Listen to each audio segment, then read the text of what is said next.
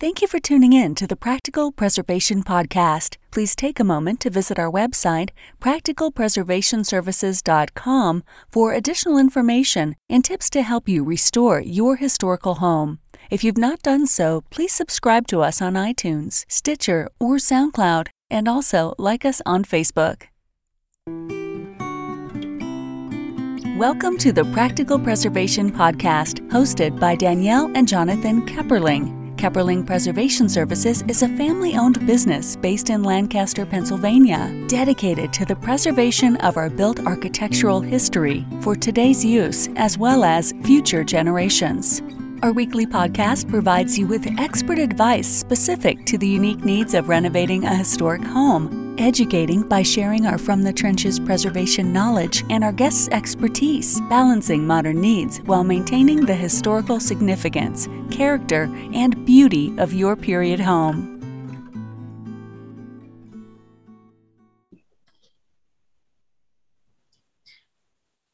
Today on the Practical Preservation Podcast, I um, have Ru- Russ um, Caranan. I'm sorry, I forgot to ask you before we started recording. Is that, am I close? close, but no cigar. Okay. It's Russ Carnahan. A Carnahan. Okay, thank you very much for, for helping me with that um, from Preservation Action. So thank you, thank you for joining me. Great to be with you. So tell me, tell me about your background. Yeah, I grew up in a small town outside of St. Louis, uh, Rolla, Missouri. Um, and my dad was a small town lawyer there. And my mom involved in a lot of civic activities. Uh, so I grew up around that. My dad also got involved in politics. So I grew up around uh, politics and campaigns. Uh, but I wound up uh, going to college at the University of Missouri uh, getting my undergrad and my law degree. And uh, then, so I was a lawyer by training and profession. I was a practicing trial attorney early in my career and uh, also did some government affairs work. I wound up being elected to our state legislature uh, and then to uh, the US Congress in 2004. Okay, very good. Um, so what what brought you into um, into preservation? Really, I was always interested in history uh, and and old buildings and architecture.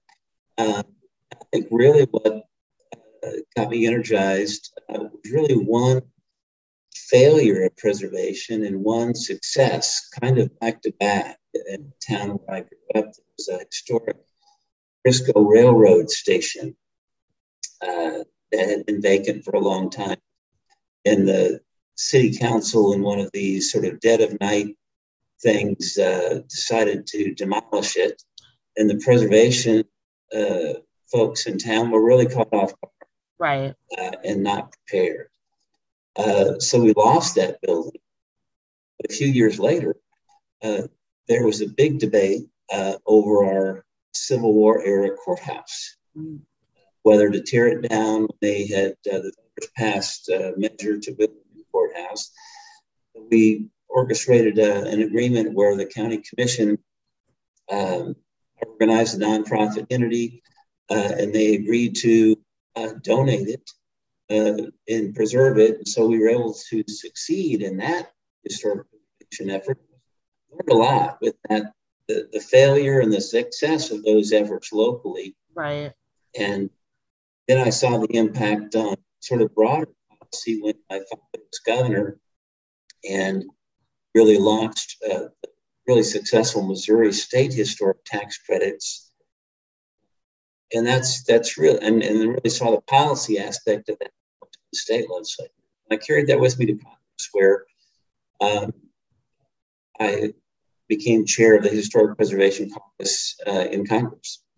Yeah, the um, yeah those those those um, state and the federal historic tax credits really do help um, revitalize buildings. Um, they're they're really powerful. Um, Pennsylvania just we just got a state historic tax credit and it's not it's not very big it's it's five million dollars for the entire state so most of it goes to philadelphia or pittsburgh um, but um, Maryland, just you know, just across the border, you can get almost fifty percent of your entire project between the state and the and the federal. So it, it's it it varies widely.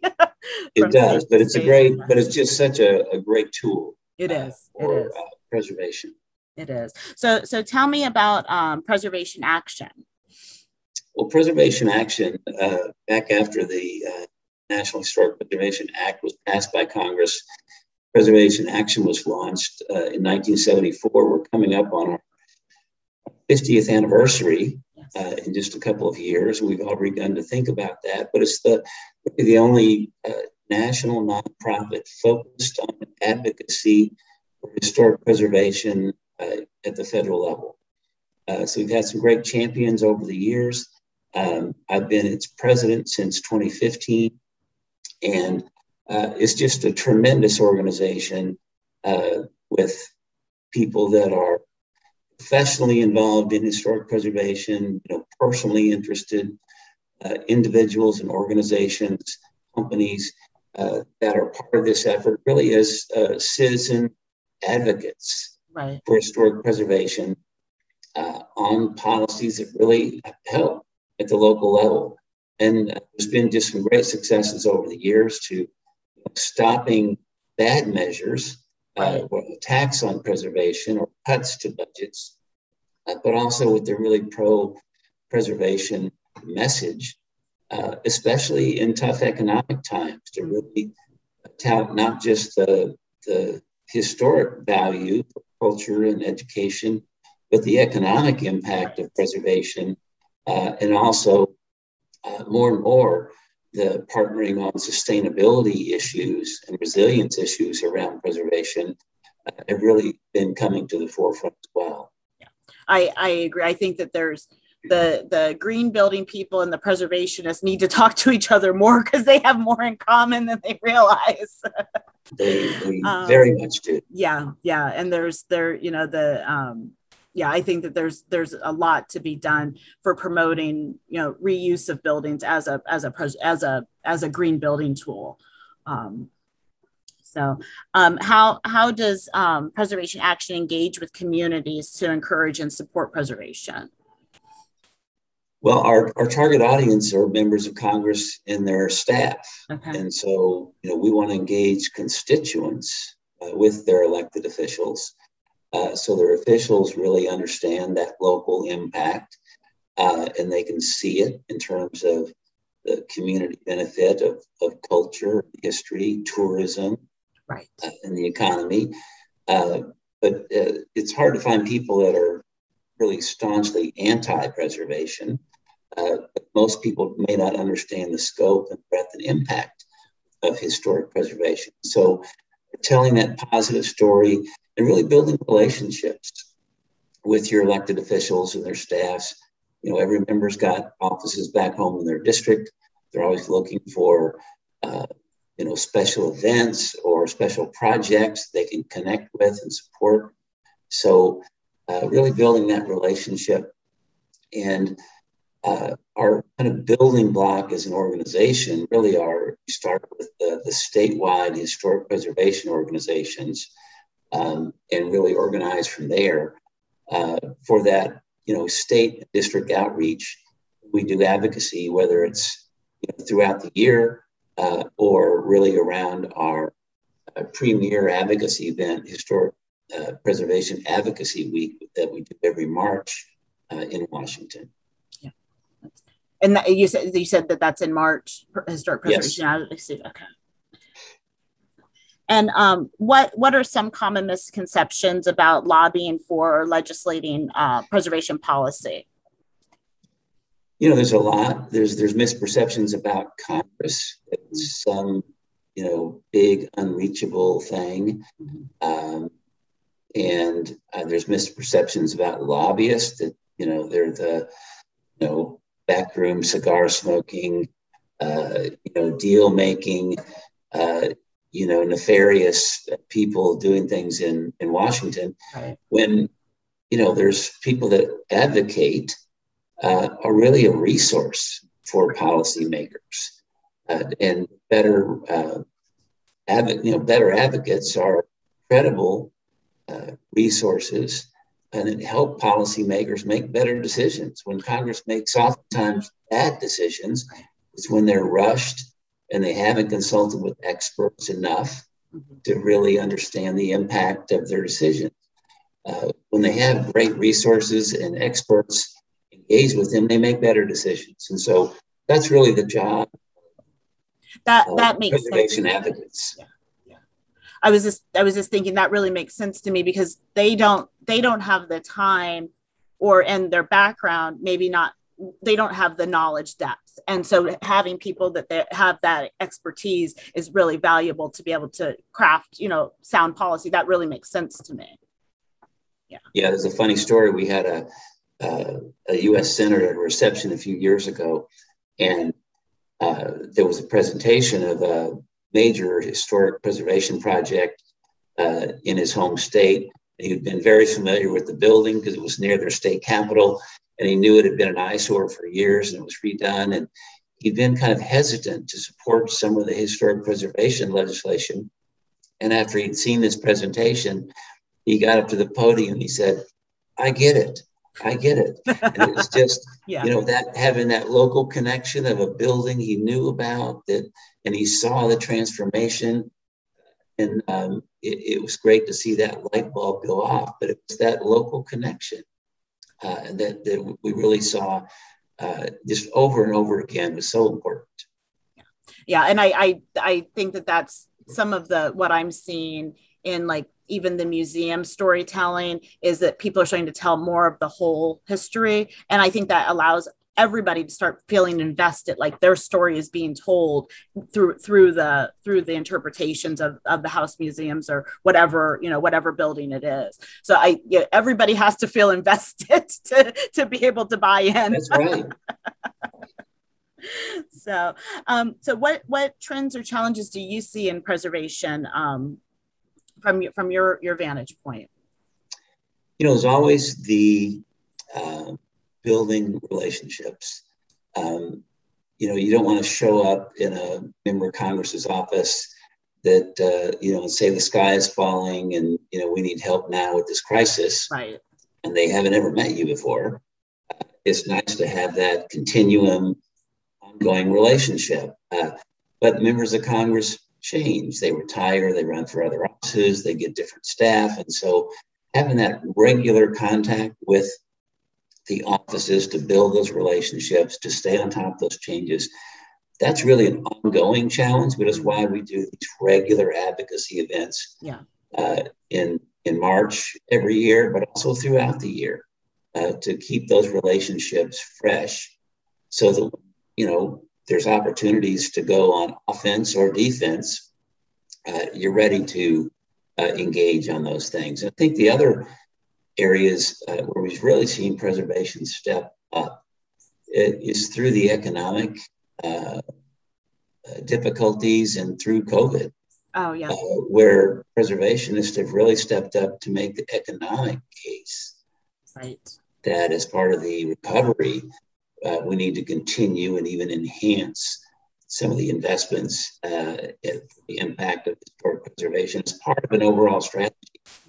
And I think the other thing, uh, as we talked about earlier, building that there's new opportunities uh, so often to connect uh, with the green building community on sustainability issues uh, and on resilience issues right? Uh, where those partnerships have been either non-existent or tenuous, uh, we're really seeing a lot of of those relationships growing and partnerships growing uh, some joint advocacy where we have common ground issues. I think finally, I'd say in the area of technology, uh, preservation sometimes gets kind of a bad name that they we want we don't want to change anything. And if we were super strict on that, if you think about it, uh, some of our old buildings, you know, we wouldn't have bathrooms. Right. Yeah. Uh, or air conditioning. And of course we do that today. Yeah. But there's other, other opportunities, I think, where, you know, I've used these examples where there's technologies where you can have clear glass in a window that also uh, generate solar power or, or, tiles that look like historic tiles that are solar, yeah. solar capable. So there's all kinds of, of technologies that we can, you know, correctly and I think fairly incorporate into historic buildings um, that uh, I think uh, there's growing opportunities as technologies get better. Yeah, I, I agree. And I think that there's there, you know, there's a tension there with people that don't want to change anything. And then, you know, the the what need nobody wants to live in a museum, especially, you know, if it's a house that somebody's living in. It needs to be comfortable. Yeah. Um, and and I and I do I those those tiles that that are solar from the ground you can't tell the difference. So i you know i i think that's a very acceptable you know substitution. Um and it's and it and it also then you know helps with everything all the other challenges that we're facing the you know with the with the um, climate change and everything else. And that's I, I think that we need to there needs to be some flexibility. I i definitely agree. And i've been i've been in some um, buildings that have never been there's there's one in southern lancaster county um, that has never been updated. Nobody lives in it now but it doesn't even have a mm. kitchen in it. And it's just amazing to me that that building has never you know nobody's ever invested any money into it. But but um yeah it's I, I, agree i agree with you. I think that those those things are very very important and need to be at the at the forefront. Is there anything um that you thought of while we were talking before we before we talk about you know that some of the things that you want to promote um, that you thought about when we were talking that maybe I didn't ask you about? No, not really. It's um, just uh, I think the the main point I want to get across is um, you know your viewers and folks that you work with professionally uh, they, they care about and they value preservation and must be lot of that is locally driven. We have a national historic preservation program that is a tremendous resource and tool.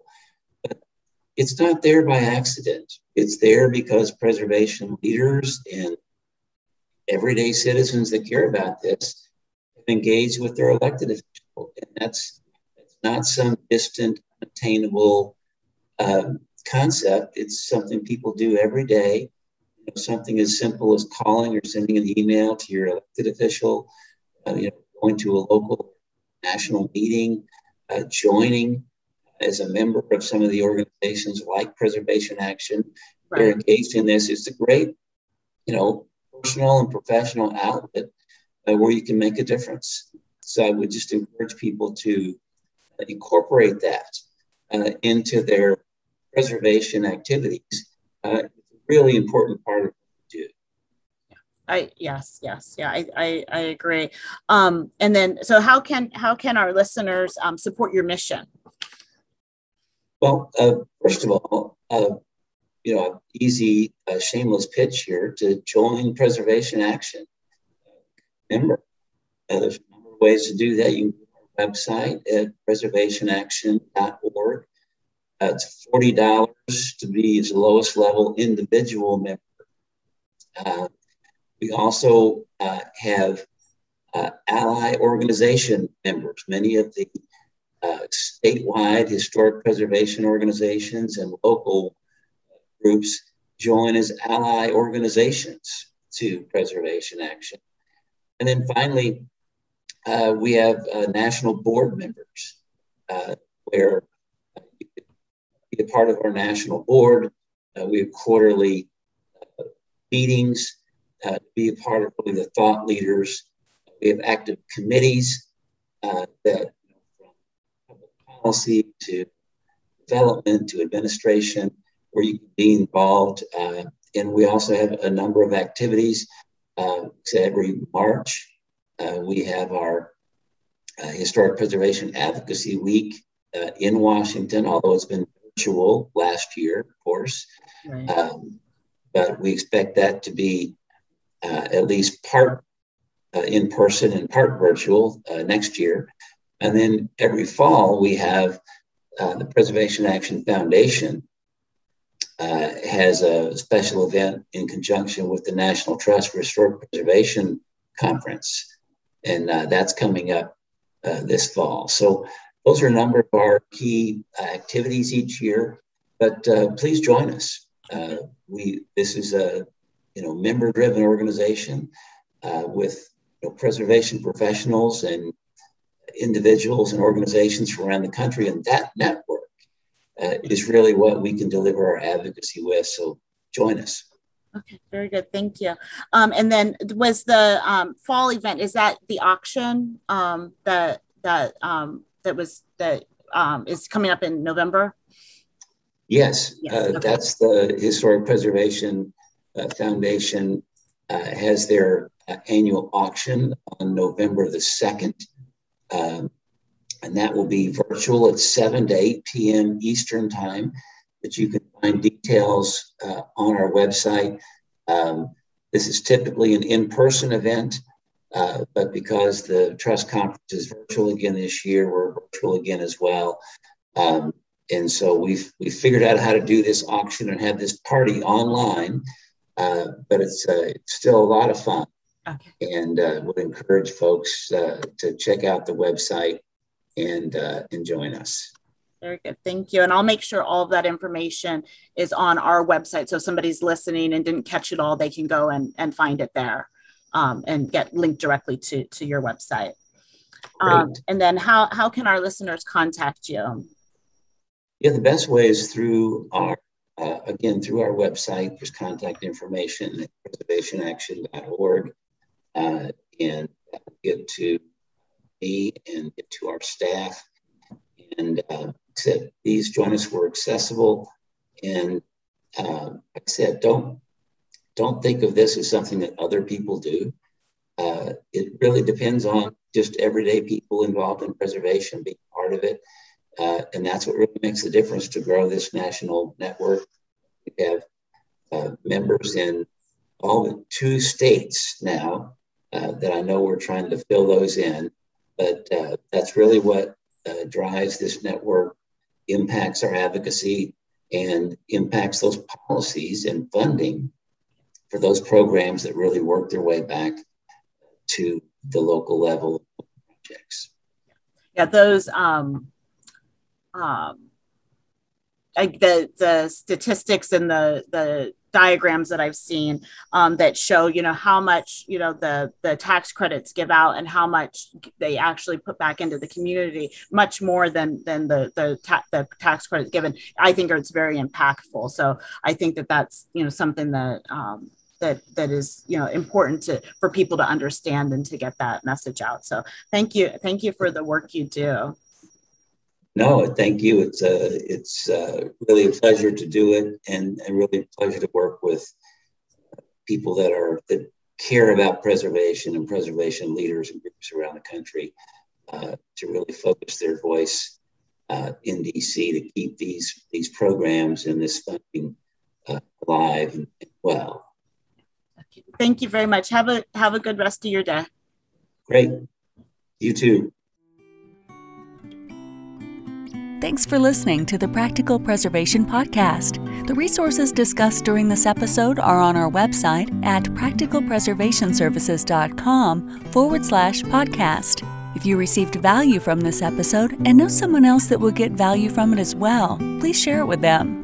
Join us next week for another episode of the Practical Preservation Podcast.